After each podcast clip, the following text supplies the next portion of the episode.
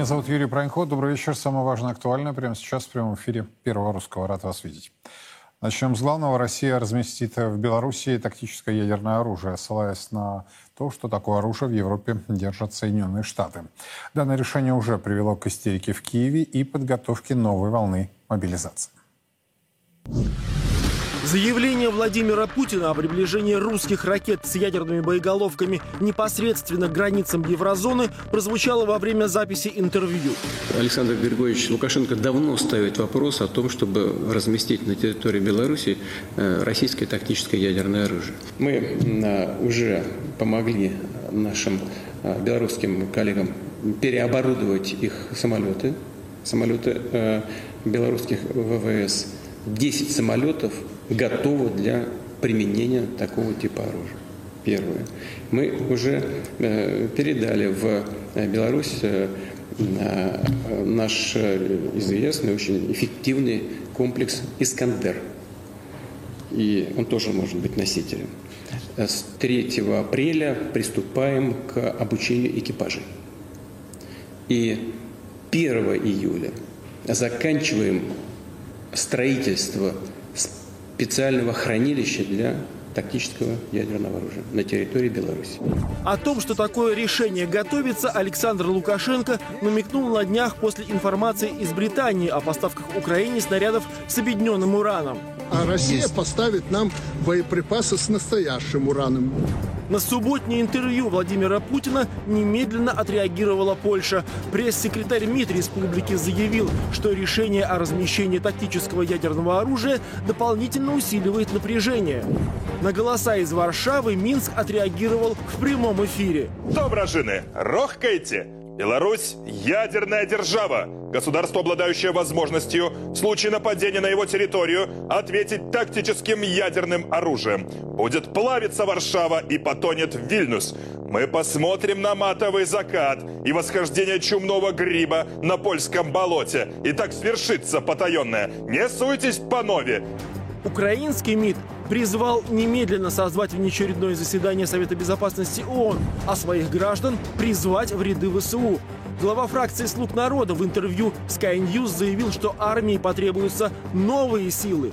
Если они действительно серьезны в этом решении, мы сталкиваемся с открытием второго фронта на протяжении более чем в 1000 километров. Мы будем нуждаться в 8 новых бригадах для контроля этой линии. Кроме поляков и украинцев, на дыбы от решения России и Белоруссии стали практически все дипведомства Евросоюза. Размещение тактического ядерного оружия осудила Франция.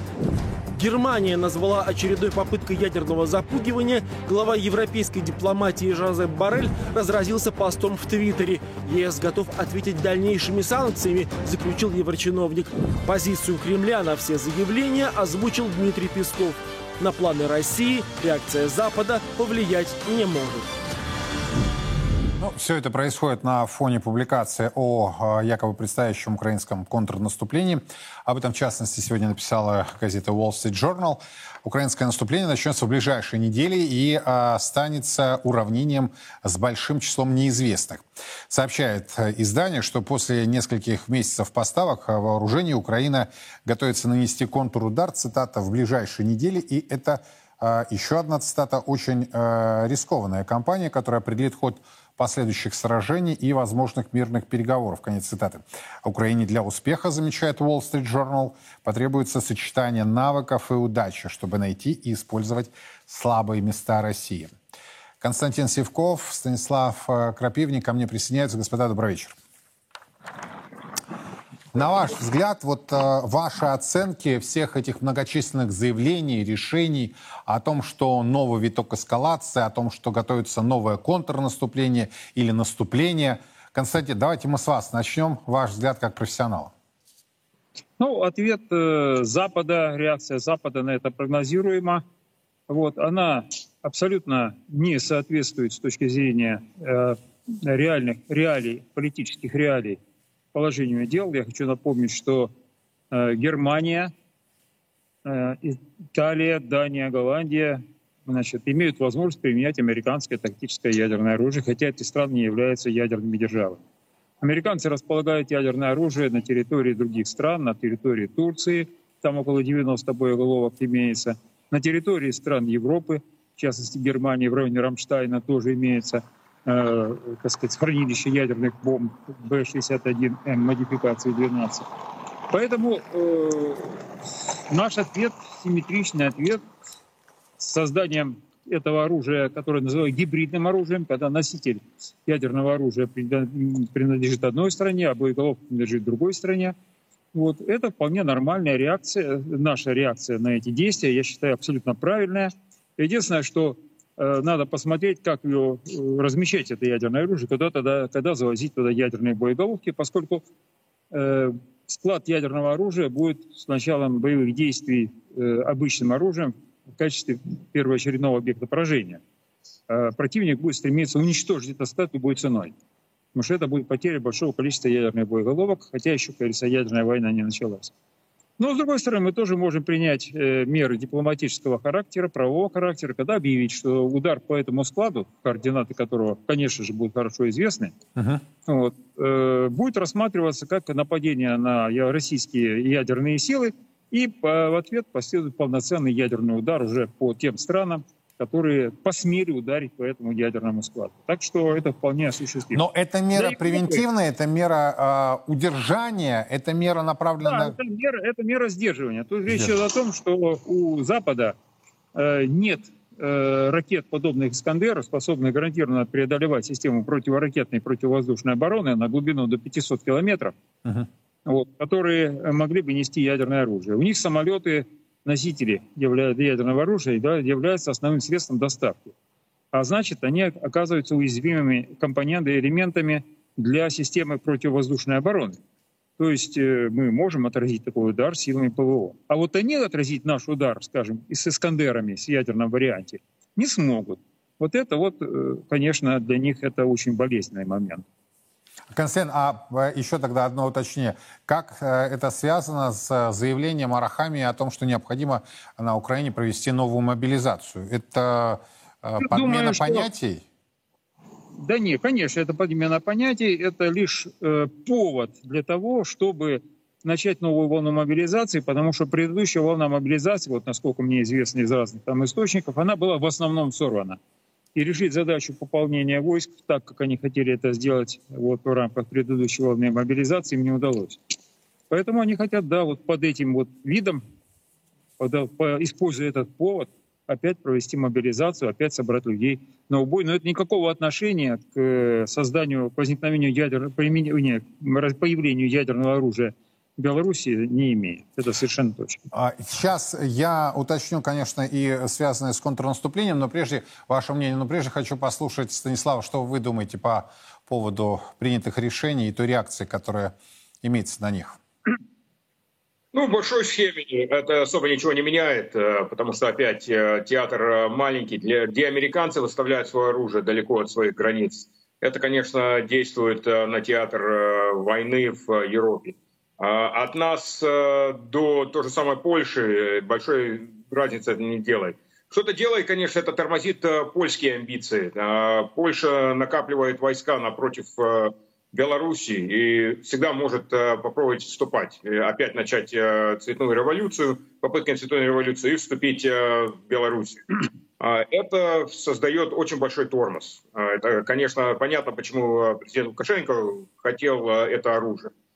А по поводу мобилизации на Украине, ну, по-моему, там без остановки уже идет мобилизация много лет, точно последний год без остановки, волна за волной. Так что, ну, 8 бригад на фронт, 1000 километров, это анекдот. Это, ну, сколько, 8-10 тысяч солдат на 10 тысяч километров, 10 солдат на 1 километр реально, или боевые группы на разных точках. Все равно, это, если Белоруссия вступила в эту войну или наши войска пройдут с севера, с белорусской границы, ну, 8 бригад все равно не остановят. И 8 бригад чего? Терроборонцев эффективно. Ну, это просто будет лежащий полицейский, который может немножечко притормозить, ну, особо не остановит войска. Я понял. Ну, как оружие против польской амбиции, ну, это хороший тормоз. Угу. Константин, теперь что касается сегодняшней публикации Wall Street Journal о том, что через несколько недель к как они написали, в ближайшие недели. Да, буду прямо их цитировать доподлинно, полностью, а то они тут обижаются периодически. И издание замечает, что это для ВСУ очень рисковая кампания, которая, собственно, определит последующий ход сражений и возможных мирных переговоров. Уравнение с большим числом неизвестных. Что скажете?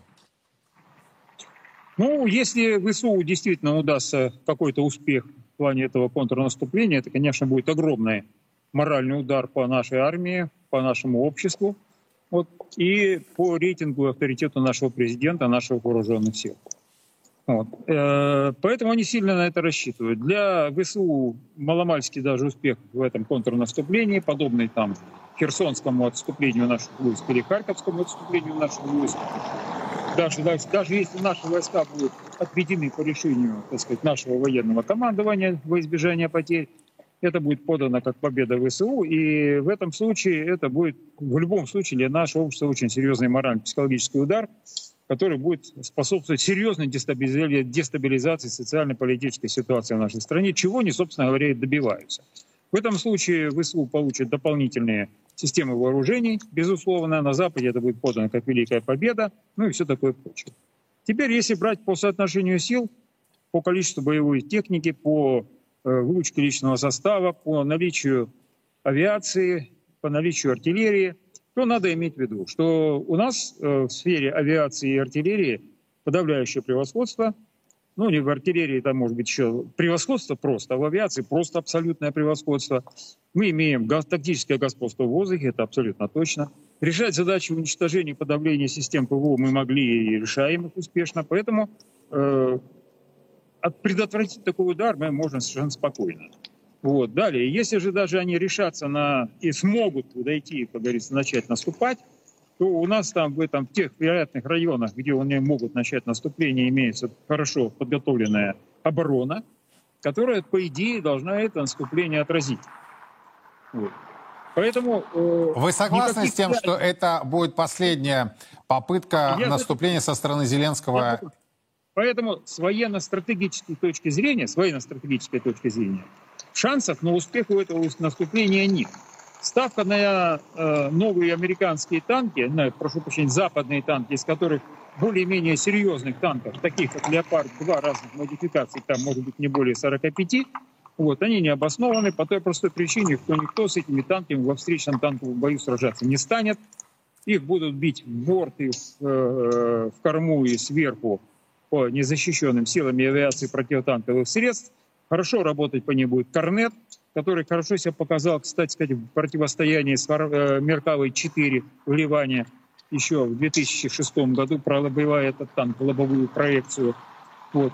А этот танк более защищен, чем «Леопард» даже 6, который им поставляется, поэтому в этом нет проблем. Вот. Единственное, что меня очень-очень серьезно смущает, это то, что как и в случае с Харьковом, как и в случае с Херсоном, здесь может быть принято политическое решение об оставлении каких-то территорий, тогда противник, может иметь какой-то успех. Вместе с тем надо иметь в виду, что вполне возможно даже мы пойдем на достижение локального отступления уже с тактической и оперативной точки зрения для того, чтобы допустить проникновение противника в определенный район в виде узкой такой кишки, скажем так. Вот. И потом в рамках возникшего огневого мешка его уничтожить физически. То есть для того, чтобы нанести максимальный ущерб в последующем восстановлении линии фронта, как это получилось в свое время под сухими ставками, когда осенью украинцы наступали. Тогда это у них главное направление удара было под сухими ставками. Они понесли огромные потери, 3 бригады были полностью уничтожены. Поэтому решили. Больше того, я могу сказать, возможно нанесение превентивных ударов. Вот недавно было, буквально 2 дня назад, по сообщению Рогова, это замглавы Запорожской области, была информация, что ВСУ подготовились для нанесения, так сказать, удара по нашей позиции, но были уничтожены еще в районах сосредоточения и в исходных районах, где располагаются войска, ударами авиации и артиллерии. Это как раз тот способ решения задачи по предотвращению и срыву такого наступления, который в нашей армии вполне может быть реализован как основной. Коротко, вы согласны с мнением ваших же коллег, которые говорят, что эта попытка контрнаступления, собственно, последняя для Зеленского, что он не сможет восполнить ресурсы, людские ресурсы, военные ресурсы, летальное оружие, или, собственно, это тоже бравада и манипуляции, не более того? Нет, это да, это так, потому что там подготовлены наиболее серьезные силы. Второе наступление, если мы им позволим это подготовить, они смогут осуществить, в случае, вот если они сейчас предпримут это наступление, не раньше, чем поздней осенью этого года. Это самый ранний период. Я не понял. Позже. Я понял. Не раньше. А скорее всего, это и тогда не получится уже тоже. Потому что если они понесут большие потери, особенно потери понесут большие в западной технике, то встанет вопрос, а нужно ли поставлять эту технику туда еще. Логично. А, Станислав, что скажете? Ну, со стороны западных танков, если они получают примерно, они должны были получить примерно 200 плюс танков «Леопарда», главное, разные модели «Леопарда», но это примерно дивизия, немножко больше дивизии по западным меркам. А сейчас они получили примерно 40, это батальон. Даже если это была дивизия, на секторе фронта примерно 80 километров в ширине, это была бы угроза одному сектору.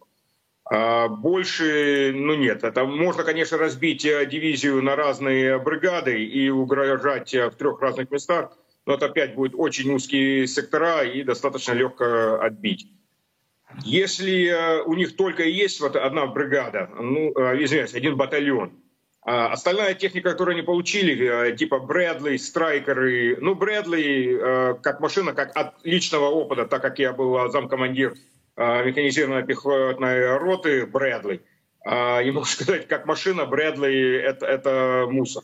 Совершенно не приспособленная к настоящим боевым действиям. Сами без танковой поддержки их достаточно легко уничтожить. Очень высокие машины, достаточно легко бронированные, широкие. Так что ничего такого, не такой огромной угрозы. Страйкеры — это машины, это БТР. Это машины, которые были созданы для Ираковской войны, для боевых действий против повстанцев. Достаточно легкая техника, колесная техника. Через грязь она особо не ездит хорошо, и брони достаточно мало. Что опять, против повстанцев это одна вещь. На поле боя против тяжелой артиллерии, против танков, противотанковых ракет и авиации, но эта машина будет уничтожена. Потому что техника, которую они пока что получили, она не приспособит какую-то крупную победу. Физически невозможно.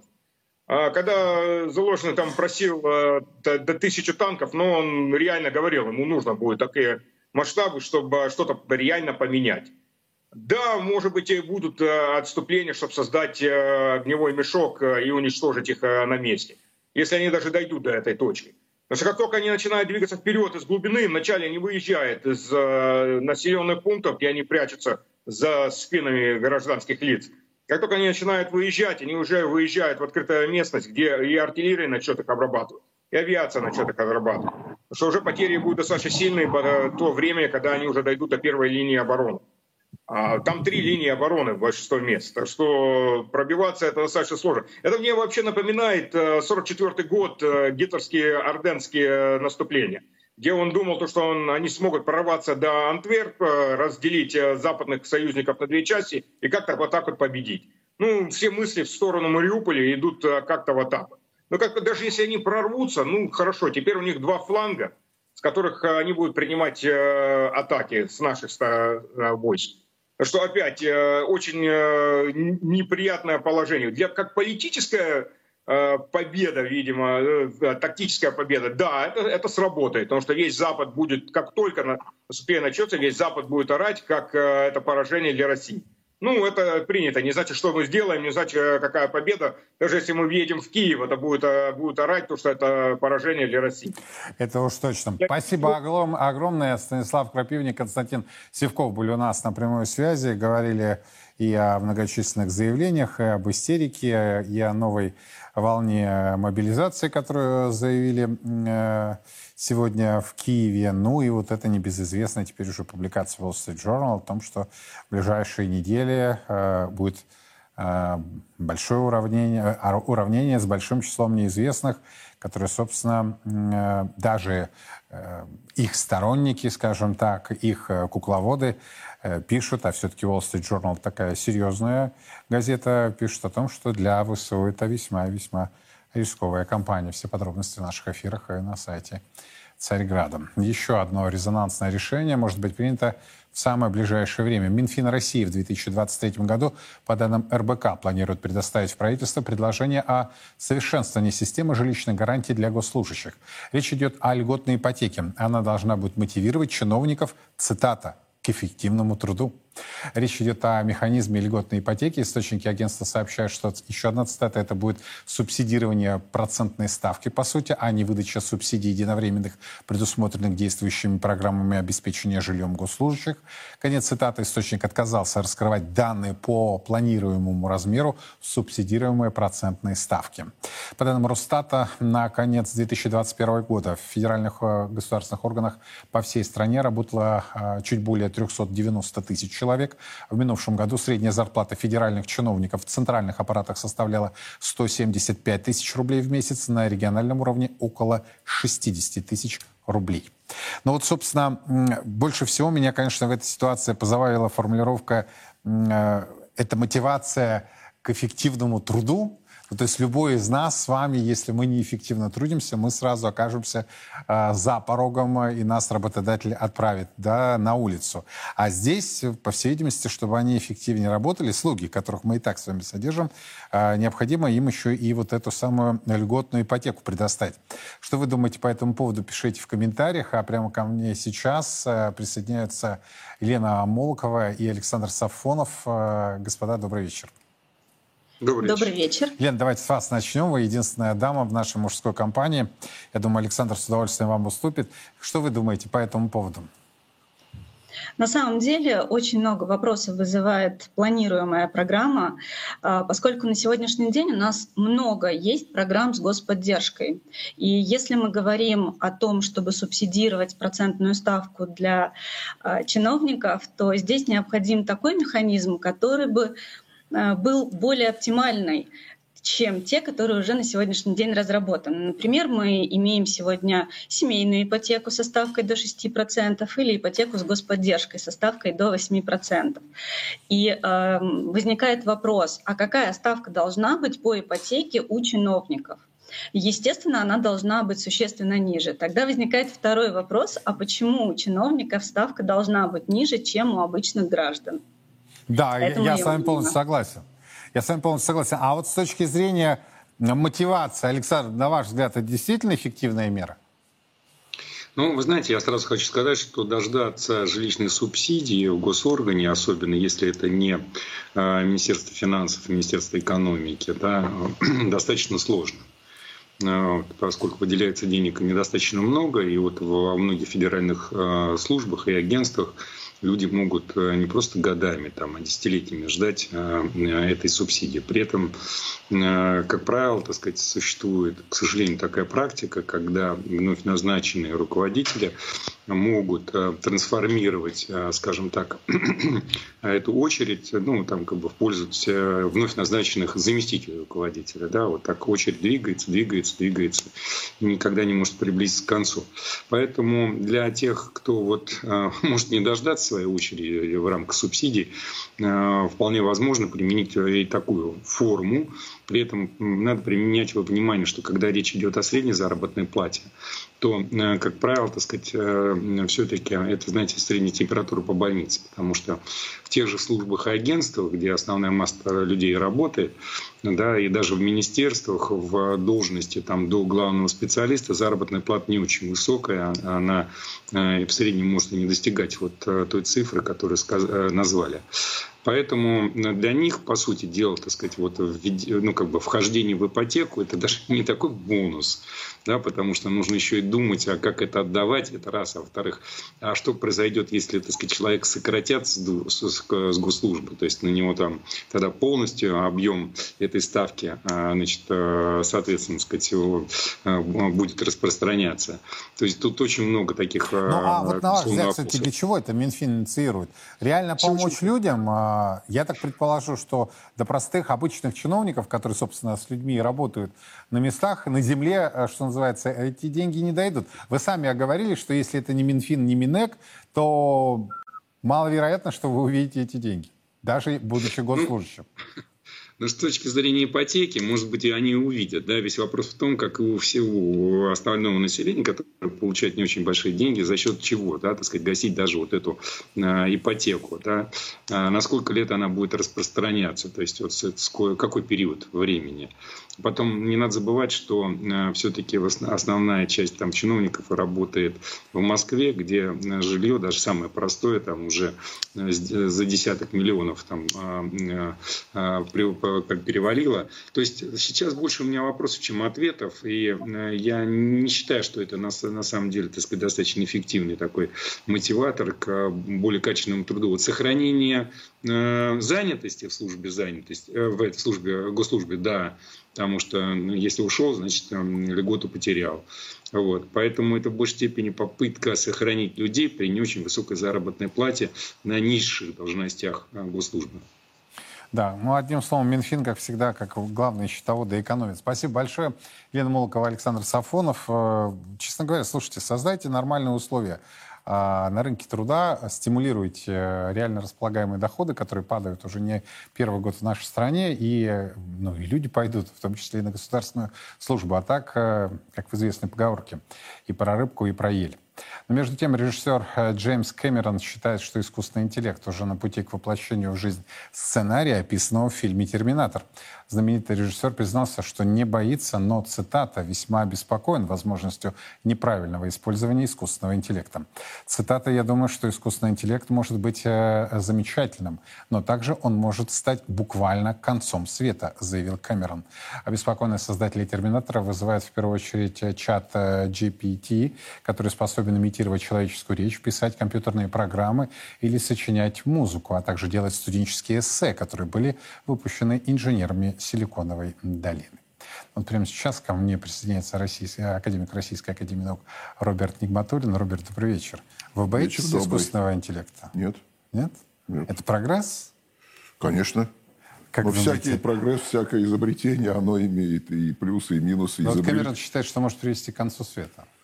Но у нас много рисков, действительно много рисков, чтобы человечество может уничтожить цивилизацию как минимум. Это есть такое, конечно, угроза, но я верю в человеческий разум. Вот. И, по-моему, самая серьезная угроза конца света... не очень вот этот тезис подтверждает, нет?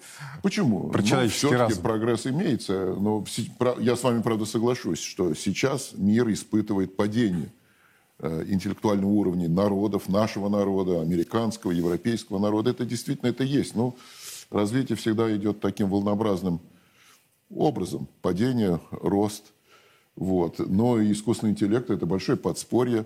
Но не нужно думать, что оно заменит творческих людей. Ну, какую-то среднюю музыку он напишет. Ну, так же, как... Студенческое эссе тоже примерно. Ну, напишет, да, это есть. Тем более, что уже есть. Я еще даже в мое время... по кандидатским там трактатам по философии были, в общем, распространялись, чтобы этим не заниматься, вот подавали такие типично написанные люди. Но это, с другой стороны, освободит человечество для творчества, действительного творчества. То есть вы скорее оптимист? Я в этом смысле оптимист. А в части развития российской экономики вы оптимист? Нет, сейчас не оптимист. Вот сейчас волна у нас, мы упали. Но более того, мы уже, давайте так вот, последние 10 лет. Так. Давайте последние 10 лет, что там 30 лет сейчас там вспоминать. Ну, в общем, у нас средний рост экономики 0,9% пишется. Но это ничто. Ну, по Мировому банку. Даже Польша почти в 5 раз больше. Потому что я не говорю, мир в 3 с лишним. В среднем мир с лишним в 3 раза быстрее. В Турции... В Турции рост гораздо выше. Мы там пишем все время, там у них инфляция. Да, там инфляция. Никто деньги в лирах не держит, но деньги работают. Растет экономика, растет промышленность и так далее. Поэтому я считаю, что Россия сейчас в хвосте, среди более-менее таких развитых европейского... Китай в 7 раз. Пишем, что Китай там у них замедлилось. Но в 7 раз Дай бог, чтобы у нас так замедлилось. И в то же время меня угнетает то, что, руководство страны и, экономики, всем довольны. Они сами себя хвалят. Вот у нас то, у нас то. Вообще это самодовольство, оно какое-то стало традиционной. Сколько я живу, всегда властные структуры. Как у нас все здорово. Как у них плохо. У них тоже колоссальные проблемы. Я уже сказал, общий уровень падения, интеллектуальный уровень в Америке. В Америке ликвидировано образование для народа. Я работал в Америке, я знаю. Конечно, там есть университеты такие замечательные, но это для процентов. А вообще-то и в Европе тоже падение. В Великобритании ликвидированы школы инженеров. Все это есть, но меня волнует собственная страна. Как и нас всех. Можно сколько угодно рассуждать, конечно, про проблемы там. Вообще поменьше нужно говорить, как у них плохо. У них лучше. Это нужно понять. У них лучше. У нас очень плохо. И это, вообще говоря, в условиях военных действий, грозит и устойчивости нашей страны. Поэтому от этого благодушия... В чем вы видите риски? То есть первый риск – это благодушие. Я это уже понял. Во-первых, у нас большая часть народа живет очень бедно. А это несправедливо. Я вам скажу балансы, так сказать. Ведь балансы должны быть, да? Я много стран посетил. И будучи просто как академик науки, и будучи директором института океанологии, я везде спрашивал, сколько стоит литр бензина и какая минимальная зарплата. То есть это у вас был критерий уровня жизни? Прикинуть, это же прикид. И как Василий Васильевич Леонтьев, Нобелевский лауреат, говорит, вообще ВВП можно измерить в банках пива, например. Да. Все, это нормально, ничего тут сложного нету.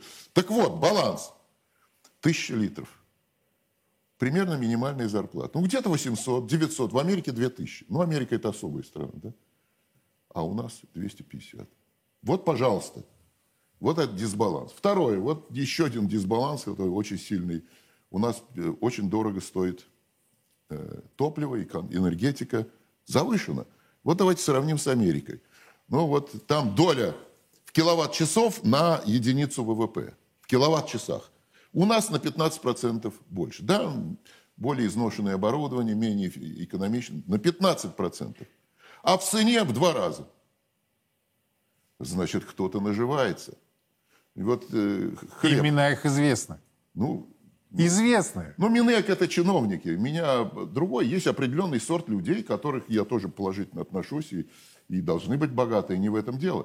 Но колоссальное, мы же расслоение говорим. А расслоение – это тормоз экономики. Это огромная часть народа, там 1000 литров, а у нас 250. Это не значит, что только зарплата... Это и зарплата низкая, и топливо переоценено, энергетика переоценена. Балансы должны быть. Нельзя дисбалансированную экономику развивать. И это, к сожалению, руководство, правительство, энергетики вообще не понимает. Они об этой цифре... И вообще, даже если им скажешь, они это не поймут. Это... Кстати, я ни в коем случае не революционер за смену режима и смену власти. Ни в коем случае. Я как ученый, как академик, сторонник того, что как-то, чтобы им подсказывать. Но они же не слушают. Это беда сама. Они никого не слушают, они очень все довольны. Я с почтением отношусь к нашему премьер-министру. Он, конечно, владеет цифрами мгновенно, это все замечательно. Но очень доволен. Команда хорошая. Команда не очень хорошая. Во-первых, команда не очень хорошая. Нету экономического роста. Нету. Нет, 0,9% процент это не рост, потому что мы тратим на ликвидацию аварий, техногенных, нетехногенных, природных и так далее. По оценке академика Осипова Виктора Ивановича, где-то около 3%. А мир процент. То есть еще вероятность погибнуть при пожаре у нас в 9 раз выше, чем в Соединенных Штатах Америки. То есть и качество народа упало, образование разрушили среднее. Ведь эти люди, которые министры, которые там просвещены, они же этого ничего не понимают. Они, понимаете, роются в этом образовании, все-таки как-то ты, когда операции какие-то делаешь, нужно быть очень аккуратным с организмом. И, конечно, еще одна проблема, которая мешает понять суть дела. Затраты в долях ВВП, я сейчас говорю про доли ВВП, в течение 30 лет на образование, здравоохранение, науку, культуру. То, что нас касается и вас касается. Еще раз, Здравоохранение, образование, наука, культура. У нас где-то 9%, у них 20% в Европе. В 30 лет в 2 раза меньше. И никого это не волнует. В результате деградировала науку. А мало того, что она вот это все держит, образование учителей, зарплата учителей в этих школах, научных работников, врачей. Мало этого еще. Но еще ведь непрерывно идут вредительские преобразования. О чем вы? Ну как? Ну, институт Академии наук взяли и отдали в руки чиновников. Ну, мы не идеальные, далеко не идеальные. И были у нас там масса всяких. Но как можно нас сравнить, управляющими институтами, нас, академиков, с этими чиновниками? Да еще, если хоть... Ну, при советской власти уже так, я не идеализирую, конечно, но все-таки и Министерством образования, ВАКом, Государственным комитетом по науке. Кто руководил? Великие люди. Я вот только вам попомню. Образцов, министр высшего образования. Елютин, там, ВАК возглавил, министра образования. Государственный комитет, Кириллин академик. Марчук, Лавёров. Ну, сравните их с нынешними. Там же вот в Министерстве образования ни одного специалиста нету. Они рассуждают про инженерное образование. Но, опять же, я не против них. Но ведь они же никого не слушают. Вот эта вот беда, которая нас всю мою жизнь, уже не маленькую жизнь, сопровождает. Всегда власть довольна. Нету никаких причин. Но при этом народ-то недоволен. Ну, в том-то и дело. Потому... вот когда народ недоволен, это, знаете, вот, ну, держится все. У нас народ терпеливый, но мы не можем предсказать, что будет там через 5-10 лет. Ведь такие могут быть изменения. Не дай бог. И это все угроза устойчивости. Ну и потом, все-таки наш народ уже заслужил, чтобы жить получше. Так нельзя. Нельзя. Как это может быть? Зарплата 15 тысяч. Ну как это может быть? 15-16. Ну как это может быть? Я согласен. Ну вот поэтому для довольства никакого нету. И главное, никого не слушают. И главное, копаются, меняют, реорганизуют. Ну уж сферу-то науки, образования...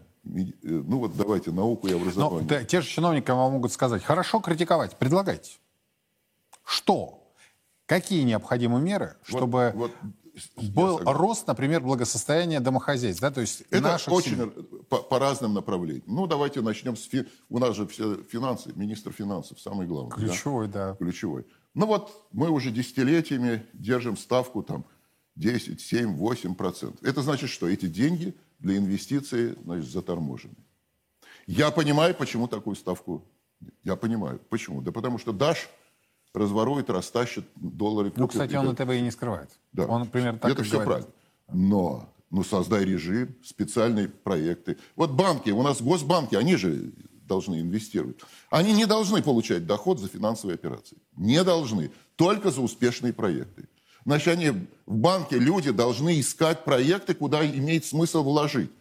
Могут быть ошибки. Но зачем их кубышки-то держать? Они же ничего не дают. Деньги обесцениваются. Вот я вам могу сказать на примере Америки. Вот я в 93 году приехал в Америку, и там треть времени проводил. Я был здесь президент Башкирской академии, в общем, академик. Ну вот интересно, в 90-е годы было интересно мне там было. Вот я помню, галлон бензина, это почти 4 литра, стоил $1. А сейчас около 3. То есть везде... Вот доллар-то дешевеет. А мы это все там держим. Поэтому если ты... В доллары, вообще деньги должны в кубышке лежать. И экспорт природных ресурсов, мы же 92% это сырье, полусырье. Только затем, если ты эти доллары можешь истратить на импорт необходимый. У нас товары народного потребления, масса всяких. Только за этим. А превышать накопил 20% ВВП, и все, достаточно. Не надо. Если ты не можешь это использовать, лучше нефть пусть находится в пласте. Она надежный ресурс. В принципе, в масштабах десятилетий она будет только дорожать. Вот 30 лет мы его вывозим, складываем в доллары, а они же тоже дешевеют. И вот это ничего не слушается. Вот эти вот люди, которые, значит, там вот пришли, они никого не слушают. Это беда серьезная. Я еще раз...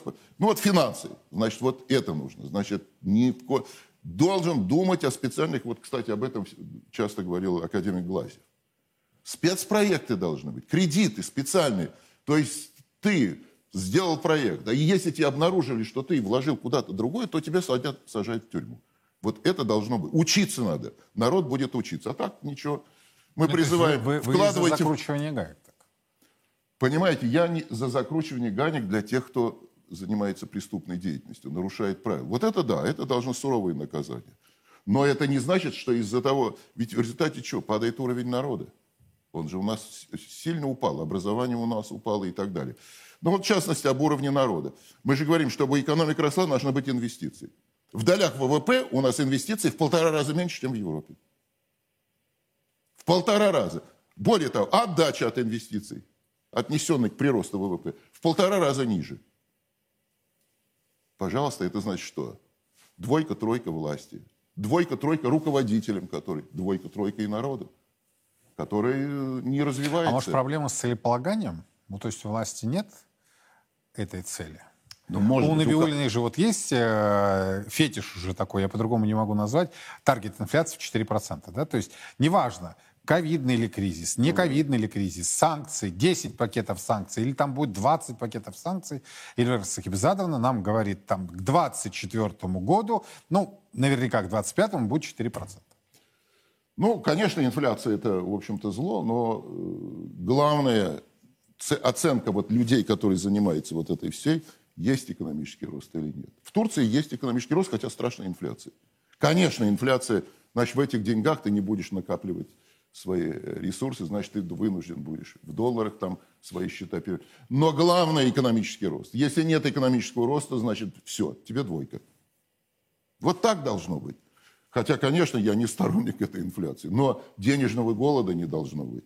Но у нас, я ведь и понимаю, я же вам сказал, что и Эльвиру Сахипзадовну я в какой-то степени понимаю, потому что она боится, что деньги будут не в коня корм, что называется. Но это не ее вопрос. Это вопрос правоохранителей и правоприменителей. Вот поэтому я сейчас не ее говорю, но руководство правительства, руководитель нашего государства должны быть озабочены. Мы в 1,5 раза меньше тратим на инвестиции. Вот смотрите. Значит, не будет экономического роста. Ну вот не будет. Примерно прикиньте, что, значит, у нас процент экономического роста, чтобы процент был, нужно на 2% увеличить инвестиции. Ну вот примерно такая статистика получается. Вот так. Вы не знаете, будешь инвестиций меня увеличить. Пугает следующий момент. Даже не упертость и даже не то, что те же самые люди, которые десятилетиями сидят. Да, ну, вот тот же Силуанов больше 10 лет сидит министром финансов. Как время летит быстро. Я очень, вроде бы недавно. Да. Среди них самый молодой, это, по-моему, Решетников, нынешний министр экономического развития. Да. Но, вот смотрите, я сегодня анализировал данные по, кстати, вложению в неокр. Да. Израиль. Первое место в мире. Да, 4, что ли, у них? 5,2%. 5,2%. Вот у меня примерно такая же была реакция. А у нас 1. 0,9. Ну, уже 0,9 стало. Уже 0,9. Ну, да, значит, вот было 1. И вы знаете, что меня пугает, Роберт? То, что я стал все чаще в России слышать мнение, ну, ничего страшного, ну, не производили мы высокие технологии, ну, и, как говорится, мы же не Израиль. Я это даже в своих эфирах уже стал слышать. От экспертов, которые принимают участие. Мне говорят, ну да, вот была западная зависимость, но зато теперь дядюшка Оси там, поставит нам, надо технологии, надо автомобили поставить, автомобили. Правда, они тут же спотыкаются с логикой, у них проблемы. Я говорю, вы делаете ставку на самолетостроение. Кстати, Мишустин до этого уделял большое внимание в своем отчете на минувшей неделе в парламенте. Я говорю, а здесь-то как? Ну, здесь мне приводят в пример... оборонно-промышленный комплекс, там у нас прогресс, значит, и гражданское самолетостроение. Я говорю, так подождите. Израиль в 60-е годы столкнулся с санкциями. Франция ввела санкции. И им пришлось развивать собственные высокие военные технологии, и потом по части, где это возможно, применяли в гражданке. Да? И в итоге получили, кстати, первый мини-компьютер израильский. Я говорю, почему здесь-то? У вас нет этого опасения? Что конечно, нам одну зависимость поменяют на другую и скажут, ну вот это и есть импортозамещение. Ну да, а скажите, что мы производим для народа? Самостоятельно. Мы же даже автомобиль до конца не можем сделать. А телевизоры? Я правда не знаю, почему мы не можем автомобили выпустить. А холодильники, которые есть, да? Все вот то, что быт, который вроде вот все нужно. Все из деталей. Ну, само по себе это плохо. Но само по себе еще не развивается профессия, не развивается рабочий класс, квалифицированные люди, инженеры. Ведь вот уже помните, в прошлом году объявили, что Повышенные бюджетные места для инженеров. Не заполняется, не престижно. И вообще у нас такая вот серьезная беда. Вот это мне отец рассказывал, что когда он вот из деревни, из Башкортостана приехал в Уфу 18-летним парнем, вот в это время царила такая идеология. Для того, чтобы учить, не надо быть специалистом. Есть учебники. Прочитал студентам, рассказал или школьникам. Вот это было. Сейчас другая идеология. Для того, чтобы руководить академией наук, академическими институтами или учреждениями культуры, учреждениями образования, не надо быть специалистом, хорошим учителем, не надо быть профессором опытным, который писал, читал лекции и так далее. Нужно быть управленцем. Это глубочайшее заблуждение. Управленец должен помогать специалисту. Бухгалтер, финансист, плановик, без них тоже ничего не будет. Но на первом месте должен, в Министерстве образования и науки должен быть крупный ученый, профессор, академик. А вот все юристы и прочие, пожалуйста, они вы упираете постоянно это важно. Это без этого никакого не будет развития. Понимаете, это так же, как не может быть дирижером оркестра, управлять оркестром человек, который не знает музыкальную грамоту. Не может быть. Да. Это настолько очевидно. И много бед у нас из-за этого происходит. Как можно было разрушить одно из величайших достижений нашей страны, России, говорят советские власти, дело не в этом, нашего русского образования. Какое это было образование? Сейчас же мы народ имеем другого качества. Престижность ученого, это же доверие ученым, с ним считаться нужно. Нет, они все знают. Вот эти люди, так называемые, они все знают. То есть мы спотыкаемся о конкретных людях? Да. Вы в этом убеждены? Да, это одна из причин, одна из вещей, которые мы должны делать. Значит, образование, у нас затраты на образование должны быть не 4%, а должны быть 8, 9, 10. Поэтапно нужно это делать.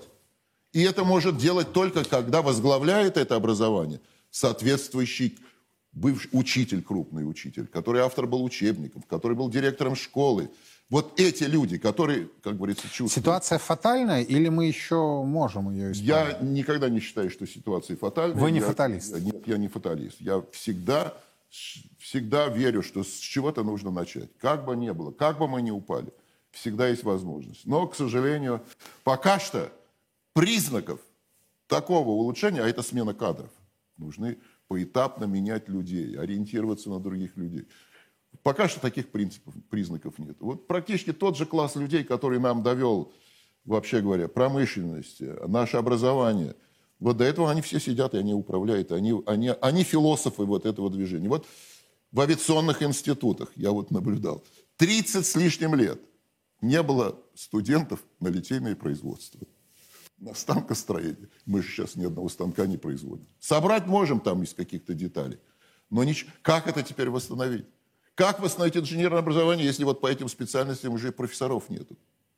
У нас нет профессионально-технических училищ. Это же качество народа, квалификация его народа. В общем, это самое серьезное. Но вы не фаталист. Нет. Тогда на что надеетесь? А я всегда надеюсь. Почему я не фаталист? Если мне поручат, я это сделаю.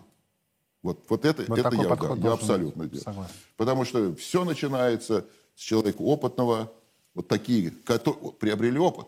Я сколько себя помню, всегда читаю лекции студентам. Всегда читаю, и до сих пор это читаю. И считаю чрезвычайно важным это сделать. Это всегда тяжело, привязано и так далее, и так далее. На таких только людей. Я иногда даже шучу, вы знаете, в каждой шутке есть доля шутки, конечно. Я сейчас всех стариков заставил работать, потому что других нету. Других нету, это беда. И я бы и президенту это сказал, и главе правительства сказал. Так нельзя. Не будьте довольными. Это все... Ведь сколько я себя помню, я мальчиком, конечно, был в сталинское время, и то как-то что-то такое... смутно. И хрущевское время. Всегда довольны. Всегда мы самые великие. Брежневское время. Всегда самые великие, самые довольные. Первый Андропов вышел и сказал, мы не знаем страну, которую хотим управлять. Но не успел. У него идеи даже не успела созреть. Пришел Горбачев. Благородные идеи. Но опыта нету. Нету опыта созидать. И пошло, и поехало. И все больше довольны. Да довольны. Все, главное, все довольны. Вот это вот что. Нельзя быть довольным. И уже ведь сейчас, ну, например, начинают институты из Академии наук выводить и переводить то в Курчатовский центр, например, и так далее. Зачем академические институты куда-то переводить? Получается, уже из Министерства образования и науки забирает, туда перемещает. Не может Министерство образования и науки руководить академическими институтами. Не может! Просто посмотрите, кто там есть. Поэтому нельзя им такое дело поручать. Первое, с чего бы я бы начал, я бы академические институты вернул под управление Академии наук в части назначения руководителей, распределения госзаданий, распределения финансирования и оценки деятельности институтов. И жестко бы спрашивал с руководства Академии наук. Отчитывались прямо, чтобы они сами отчитывались руководство Академии за деятельность института. Ну, не может современное Минобразование... Ну, я же вижу, я чувствую, что они делают, как они поступают. Это же очевидно примитивные вещи. Вот я привожу специально школы. Ну, школы же показывают нашу молодежь, как они не могут на элементарные вопросы отвечать. Ведь это... А потом, я же это знаю, я же преподаю на мехмате Московского университета. Приходят ребята, к нам же приходят ребята математически одаренные. Да. Это же особая элита. А теперь мы должны образовывать специальные занятия, чтобы подтянуть их школьную математику. Да вы что? Вот так. У вас лучшие из лучших. Да. Лучшие из лучших. Их приходится фактически догонять школьную программу. Школьную математику, да. Все, вау. Мехмат. И причем действительно приходят одаренные люди. Вот так. Поэтому исправление начинается с самооценки. Сам народ должен себе оценку сделать. Само научное общество должно правильную самооценку себе сделать. Это и руководство страны. И руководство страны в первую очередь, потому что это всегда должен быть лидером, за которым мы должны идти. Вот этой самооценки, правильной самооценки нету. А вопрос серьезный. Все-таки же военные действия у нас происходят. Да? Это... Тут уже еще серьезнее. Роберт, спасибо вам огромное. Академик Российской академии наук Роберт Нигматулин. Еще раз подчеркну, ни в коем случае не свержение там власти. Я понял. Да, вы знаете, нет. А вы уже сказали ключевую фразу, которую я запомню и буду вас теперь цитировать. Да. Не будьте довольны. Да. Вот, на мой взгляд, да. Это главное, что сегодня в своем выступлении сказал академик Нигматулин. Потому что дела у нас неудовлетворительны во многих сферах. Слушайте, если на мехмат университета нашего приходят люди молодые, лучшие, которых приходится профессуре университета догонять школьную программу, ребята, мы где оказались? Это же лучше, это реально лучшие из лучших. Они проходят через такое сито, чтобы туда поступить. Это аут. Роберт Нигматулин будет одним из ключевых участников предстоящего Московского экономического форума. Он будет 4-5 апреля. Подробности в наших эфирах и на нашем официальном сайте. На сегодня это все. Мы продолжаем внимательно следить за развитием событий в России и за ее пределами. Меня зовут Юрий Прайнко. Хорошего вам семейного вечера и до завтра.